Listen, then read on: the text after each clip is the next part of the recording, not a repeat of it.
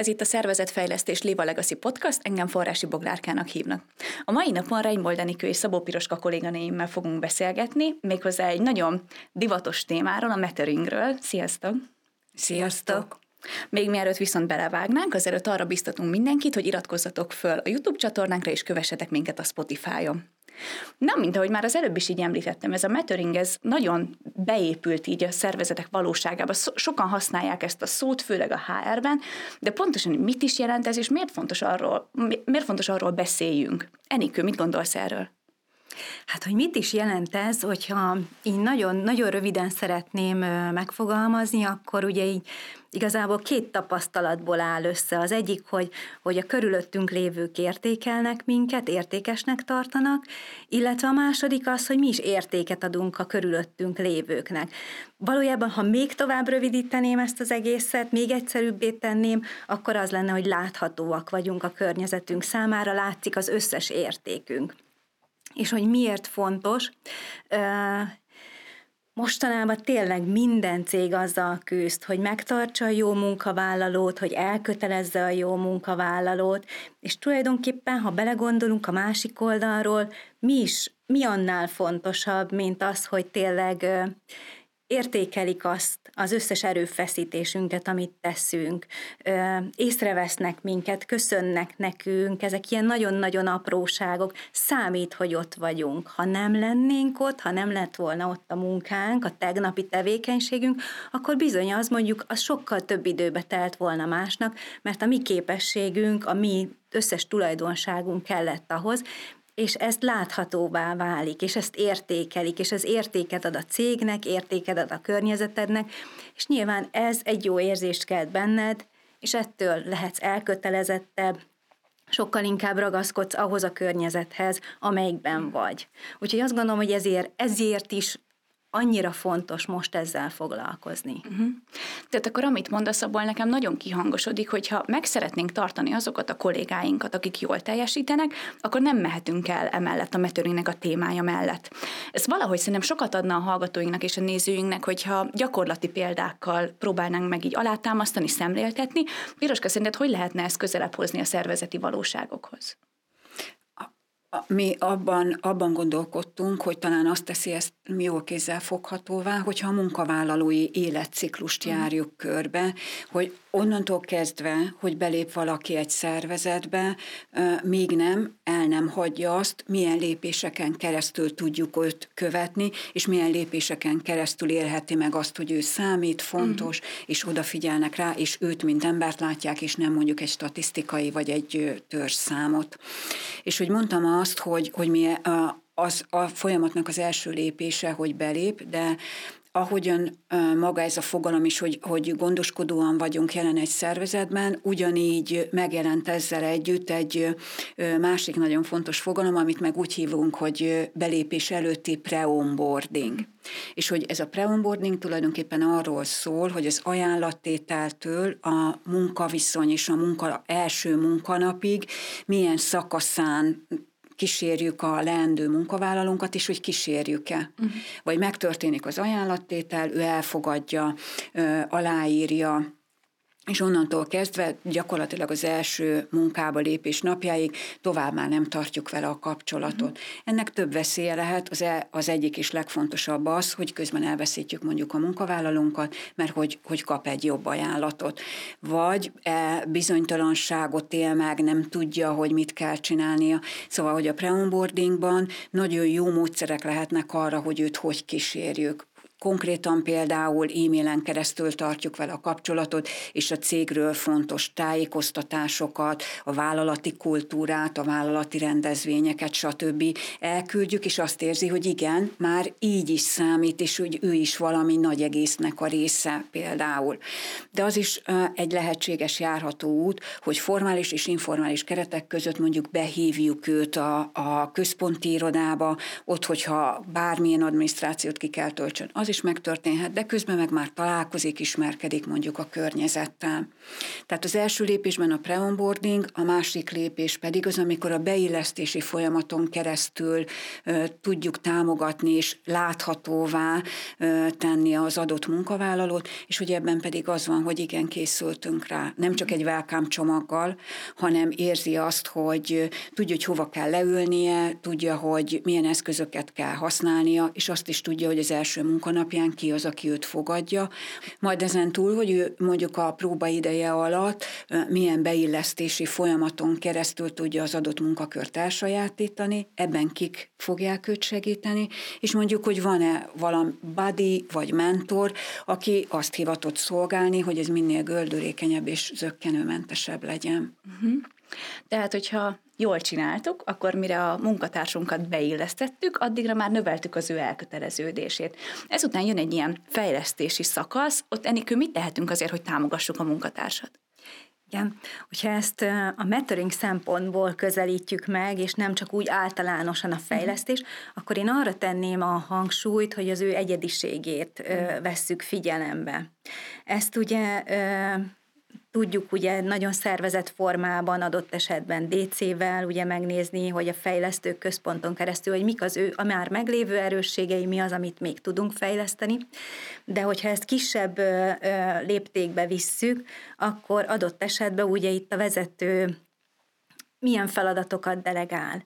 Olyan feladatot delegál, amire mondjuk ennek a, a munkavállalónak már megvan az, a képessége, vagy már benne van valami, és egy fejlődési útra tud lépni, és, és úgy tud egyről a kettőre lépni, gyakorlatilag munka közben mm. tud úgy fejlődni, hogy rászabva, és mint a vezető, mint egy támogató csak megy utána vele, ez például egy mentoring, mert hogy ugye vele foglalkozunk, vele arra, arra helyezzük a hangsúlyt, hogy igen, én látom, hogy te itt vagy, fontos az, amit te tudsz, fontos az, hogy te egy rendkívül precíz ember vagy mondjuk, és, és nagyon fontos számodra a, nagyon fontosak a részletek, úgyhogy bizonyos munkafeladatoknál igenis téged meg fogunk arra kérni, hogy végezd el ezt a feladatot, mert te vagy ebben a legjobb. Mm. És azt fogjuk ott kihasználni, és igen, azokat a feladatokat fogom rád, rád dedikálni, amiben mondjuk te jó vagy. Vagy egyébként nagyon szépen beszélsz ö, ilyen kisebb társaságba, lehet, hogy egyébként ö, ö, ezt, ezt fejleszteni lehetne, és mondjuk egy nagyobb megbeszélésen is tudnál ö, rendkívül jól képviselni a csapatot, rendkívül jó dolgokat ö, tenni, és ugye ebben tudjuk ugye mint mentoring, mint rád szabott egyéni mhm. fejlesztésben ö, támogatni a te fejlődésedet végül is. Uh-huh. Tehát akkor ilyenkor nagyon fontos az, hogy arra fókuszáljunk, ami az egyénnek már ott van, kompetencia, és hogy arra próbáljunk meg ráfűzni dolgokat. Viszont ilyenkor a fejlesztési szakasz után jön egy tovább lépés, egy növekedési szakasz. Mesélsz erről, Piroska, hogy itt mi történik? Ez nagyon fontos adott egyénnek, és lehet, hogy maga a csapat, meg mondjuk a közvetlen vezetője nem is éli meg ennyire könnyen. De hogy alapvetően akkor, amikor elszerződünk egy adott munkakörbe, nagyon fontos látni azt, hogy milyen karrierút és lehető, karrier lehetőség áll előttünk, és hogy áll-e egyáltalán. És persze, hogyha jól betanultunk, betettük az energiát, a, a csapat szerves részévé tettük a kollégát, akkor lehet, hogy vezetőként nehezebben éljük meg azt, hogy, hogy bizony őt el kell engednünk ahhoz, hogy ő a saját karrier céljait meg tudja valósítani. Tehát egyrésztről vezetőként ennek a tudatosítása, hogy bizony a adott munkakörben benne van az, hogy, hogy valaki tovább lép, és hogy ebben ne, nem csak, hogy megengedő és elengedő legyek, hanem tudjam őt jól támogatni.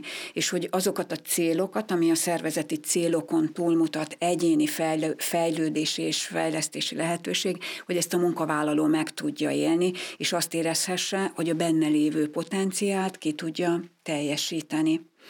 És hogy Mondom ezt a szót, hogy potenciál, hogy pontosan ezzel tudjuk jól megnézni azt, mint amit Enikő mondott, hogy ha, ha valakinek az erősségeire támaszkodunk, hogy mik azok a lehetőségek, amik nem adott munkakörre, hanem hosszabb távon mutatják meg azt, hogy ki, kinek mik azok a készségek, a, amikben valóban ő mondjuk a karrier útját tudja építeni. Uh-huh. És hogyha ez a fejlődési és növekedési szakasz megtörtént, akkor igazából talán az a legfőbb dolgunk, hogy föntartsuk ezt az állapotot, fenntartsuk az ő elköteleződését. Enikő, ehhez mit lehet tenni ilyenkor? Igen. Nekem itt, itt több dolog eszembe jutott ezzel kapcsolatban, hogy ugye egy, egyrészt, hogy folyamatosan változik körülöttünk minden, ugye az elmúlt néhány évet ugye azt látjuk, tehát, hogy gyakorlatilag folyamatosan foglalkozni kell ezzel a témával, nem engedhetjük el, hogy akkor most már foglalkoztam én veled eleget, úgyhogy most már akkor te már elkötelezett vagy, meg vagy tartva, és akkor itt vagy velünk.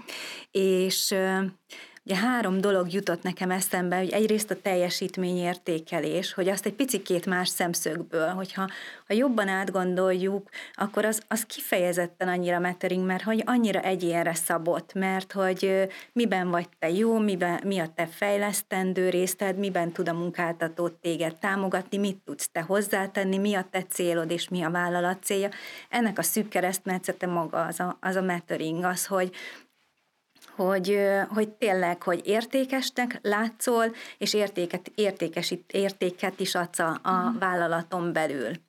Úgyhogy én azt gondolom, hogy egyébként, hogyha egy picikét nem csak a teljesítményértékelés nem mint egy kötelezően elvégzendő feladatot, hanem, hanem egy picikét más szemszögből, picit emberi szemszögből közelítjük meg, akkor például azt tud, az ugyanúgy ennek a része tud lenni. Uh-huh. Ami még eszembe jutott, ez a elégedettségmérés. Tehát, hogyha az is célzottan, jól elvégez, jól ö, ö, megszervezetten ö, van elvégezve, és valójában tényleg foglalkozunk azzal, hogy, hogy mi ennek az eredménye, és van akció utána, akkor az is éppen arról szól, hogy láthatóvá tesszük azokat a dolgokat, ami a vállalaton belül van, és igen, engem érdekel, mm. hogy veled mi van. És igen, én foglalkozok is azzal, hogy neked jobb legyen. Tehát például ez is egy ilyen, ez ilyen nagyobb globálba, ha már nem az egyént nézzük, hanem teljes vállalatot. És ami a harmadik, ö, ö, így a fenntarthatóság, meg ugye ez az, hogy, hogy ö, tartsuk ezt a, az állapotot mm-hmm. fenn, hogy figyeljünk oda egymásra. Tehát például, hogy nagyon sok most ugye ez ugyancsak sok cikk foglalkozik ezzel a csendes kilépéssel, hogy az emberek megcsinálják a napi munkájukat, és akkor utána a, a minimumot megcsinálja, és nem többet. Mm ez ugyanúgy lehetőséget ad arra, hogy, hogy ne jöjjenek elő azok az erősségek, amivel ő valójában egyébként lehet, hogy értéket tudna adni a vállalathoz, az ő munkája sokkal láthatóbb lenne, és lehet, hogy még a végén jól is érezné magát, és mm. lehet, hogy még szívesebben hozzá is tenne ehhez. Mm. Tehát akkor így nagyon fontos, hogy hiába tartunk már ott, hogy a munkatársunk már a növekedésen is túl van, attól még nem engedhetjük el a kezét. Én azt hallom nagyon, hogy kell, hogy tegyünk energiát egészen az egész életciklus alatt abba, hogy a munkatársunkat figyelemmel tudjuk kísérni, és adjunk hozzá az ő mindennapjaihoz. Ez így nagyon kerek, nagyon kereknek tűnik, viszont van még egy szakaszunk, amiről nem sokat szoktunk beszélni, ez pedig nem más, mint az elválás vagy az elengedés. Piros szerinted miért lehet fontos erről beszélni, hogyha a megtartás a téma? Uh-huh. Mert hogy, hogy soha nem lehet tudni azt, hogy egy jelenlegi munkavállaló, aki mondjuk megválik a cégtől, hogy mikor és hogyan lesz újra munkavállalónk uh-huh. egyik oldalról. És persze lehet, lehet bennünk az a büszkeség, hogyha valaki elment tőlünk, nem vesszük vissza, de akkor eleshetünk annak a lehetőségétől, hogy ő elment máshová, olyan elméleti és gyakorlati tudással szívta meg magát, amit hogyha visszahoz a szervezetbe, akkor nem, nem csak csapat, hanem szervezeti szinten is tudunk gazdagodni. Ez az egyik vonal. És aztán nagyon benne van, hogy azok a volt munkavállalóink, akik kilépnek a kapun, ők tulajdonképpen a, a cégnek a nagy követei lesznek abból a szempontból, hogy nagyon sok érzést, gondolatot visznek magukkal, sok tapasztalatot, benyomást, és hogyha azt nézzük, hogy egy cégen belül, ráadásul nem csak a munkavállalóinkért felelünk, hanem a hozzátartozóikért, a barátaikért, az ismerőseik is ismerősek lesznek ebben a cégben, akkor érdemes átgondolni, hogy mekkora holdudvarra vagyunk mm. hatással. És hogyha ő ezt mind közvetíti arról, hogy ő mit élt meg, az utolsó pillanatig milyen tapasztalatai voltak, vagy hogy zajlott a tőle való elválás, megkérdezték-e tőle, hogy miért megy el, mik, mik az ő szándékai, vagy mi áll ennek a hátterében. Szerintem ez sok-sok lenyomatot hagyhat, és olyan értékes lenyomatot, amivel érdemes gazdálkodni. És aztán a mai napság nem ördögtől való, hogyha struktúra átalakítás során mondjuk egy szervezet kénytelen egy szervezeti szinttől megválni, hogy hogy gondoskodik azokról a kilépő emberekről, uh-huh. hogy megjelennek olyan utógondozás, akár mondjuk állásbőrze cégen belül azoknak az embereknek, akiktől kénytelenek megválni, hogy helyzetbe hozzák és lehetőséget adjanak számukra ahhoz, hogy biztonságba tudhassák őket. És aztán még egy ilyen a megválással kapcsolatos, sokat lehet hallani szerintem mostanában azt is, hogy alumni uh-huh. kapcsolattartása uh-huh. volt munkavállalókkal. Igen, akiktől megváltunk, időszakonként visszanézni, hogy élik meg, mi történik velük, akár egy nyugdíjazás, egy nyugdíjas életútba, mondjuk egy volt munkavállaló, hogy, és egy munkáltató hogy tud összekapcsolódni. Ezek is mind-mind a környezetben építik azt, hogy milyen nálunk, vagy milyen volt ebben a szervezetben dolgozni. Olyan érdekes ez nekem, amiket így mondasz, mert hogy a cégek nagyon sokszor elfelejtenek erre gondolni, vagy nem is jutna eszükbe egyáltalán, hogy érdemes ezzel foglalkozni, pedig óriási hatása van a munkáltatói brand formálására, annak, hogy hogyan engedünk el munkatársat. Nagyon sok gyakorlati példát felhoztatok most itt az utóbbi időben, viszont hogy nagyon érdekelne, hogy kinek a felelőssége az, hogy ezzel így foglalkozzon. Enikői szerinted hogy van ez? Szerintem, szerintem egyébként, hogyha ha egy konkrét gyors választ kell adni, akkor mindenki a vállalaton belül. De hogy, hogy a felső vezetés, illetve a döntéshozók számára ö, szerintem, tehát meg kell hozni náluk is azt a döntést, hogy, hogy igen, ez egy fontos érték nálunk, és igen, egy adott esetben egy stratégiát építeni arra, hogy ez egy hosszú távú, ö, gyakorlatilag egy viselkedésváltozás le, legyen. Uh-huh. Ö, itt ennek rövid távon üzletileg kevésbé kimutatható az eredménye, de ahogy így mondtuk, adott esetben itt a, a leválás tekintetében, a megtartás tekintetében hosszú távú, számszerűsíthető eredményei vannak. Tehát szerintem mindenképpen vezetőség részéről mindenképpen érdemes meghozni. És egyébként azért mondtam a mun- mindenkit, mert hogy minden munkatársnak fontos. Mert nekünk is jó, hogyha mondjuk az irodánk előtt elmegy valaki, beköszön, nevünkön szólít, uh-huh. már jobban érzed magad. Tehát, hogy nem csak a közvetlen vezető, a közvetlen vezető igen támogatott van veled, de hogy, hogy adott esetben, vagy hogyha van valakinek születésnapja, akkor csak egy jó szót neki. Uh-huh. Vagy ha szomorú valaki valamiért, akkor, akkor is, hogy segíthetek-e. Ez már egy olyan dolog, amitől jobban fogod érezni magad és hogy egyébként ha te visszakapod, akkor az meg már mm, különösen nagy öröm. Mm. Nagyon fontosak ezek a dolgok szerintem, amiket elmondasz, mert ez is annyira kiemeli, hogy ami egy szervezeten belül történik, az valahol a mi közös felelősségünk, hogy mi mit hozunk ott létre, és mindenkinek benne van a maga százaléka, hogy hogyan tudunk mi ott együttműködni. Piroska, így záró gondolatként mit üzennél azoknak, akik a metering mellett szeretnének elköteleződni? Az, az jut eszembe eh, gondolatként, hogy, hogy ez már nem opció, mm. hogy törődünk-e, figyelünk-e, észrevesszük-e a munkavállalóinkat, hanem ez egyfajta kötelességünk. És a, ez a fenntarthatóság szempontjából is, és akkor is, amikor a munkáltatói brandre gondolunk. Szóval, hogy nem, nem alternatíva csinálni kell. Mm. Hát ez szerintem egy nagyon szép záró gondolat lesz akkor itt most nekünk. Köszönöm szépen nektek a beszélgetést, és azoknak is, akik néztek vagy hallgattak minket, köszönjük, hogy velünk voltatok, és iratkozzatok fel a YouTube csatornánkra, és kövessetek minket a Spotify-on. Sziasztok! Sziasztok!